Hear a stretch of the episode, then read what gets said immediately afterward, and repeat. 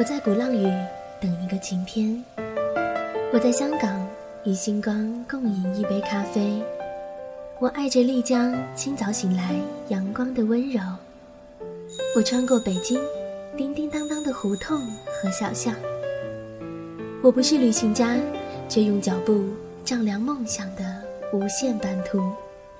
我是韩小暖，让我们一起来一场声音旅行。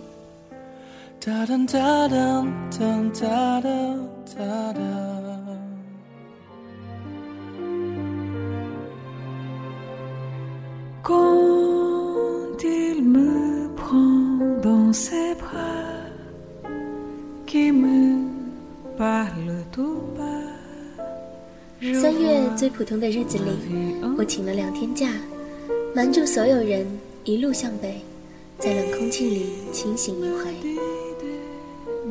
我想问问那时已疲惫不堪的自己，究竟想要前往哪个方向？于是我在清晨起飞，穿过云层，再降落，已是身在哈尔滨这座冰雪之城。蜿蜒而过的松花江像一条分割线。将我与春日的北京分隔开。走下飞机的那一刻，席卷而来的冷空气不断提醒着我，这里已是中国版图的最北之省。哈尔滨的中央大街绝对是地标性的地段。这条长一千多米的步行街，将当地人和游客温柔地结合在一起。这里来来往往，人群川流不息。藏在人群中，每个人都一样，目光里满载期许，心底保有秘密，却又任凭你脚步匆匆，也能寻得一份安心。然后我去看索菲亚教堂，我站在广场一角，看着教堂发出金灿灿的光。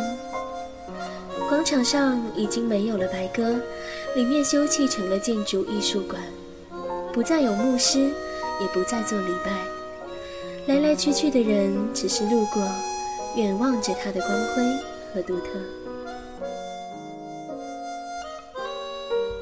这个世界上或许有很多的美好，都如这样一座有着一百多年历史的美丽教堂。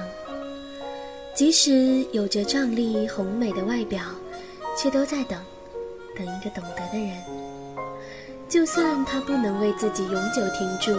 也至少，因为曾经拥有过这样一份懂得，而足以抵抗日月年岁带来的庞大落寞。我从教堂再向中央大街的方向穿行，走回江边。这里以前是天鹅迁徙时的必经之地，而如今放眼望去，只有江水流淌的缓且静，好像没有任何心事。夕阳时分，广场上放着响亮的音乐，远处日落斜晖映衬出红色的光芒。心底的谜团，终于只化作嘴角的一抹笑容，而笑就在这白色的城市里开出一朵朵花来。我想，想要去的远方，想要成为的自己，光靠想是想不出答案的。如果答案在路上的话，那我们就还是边走边想吧。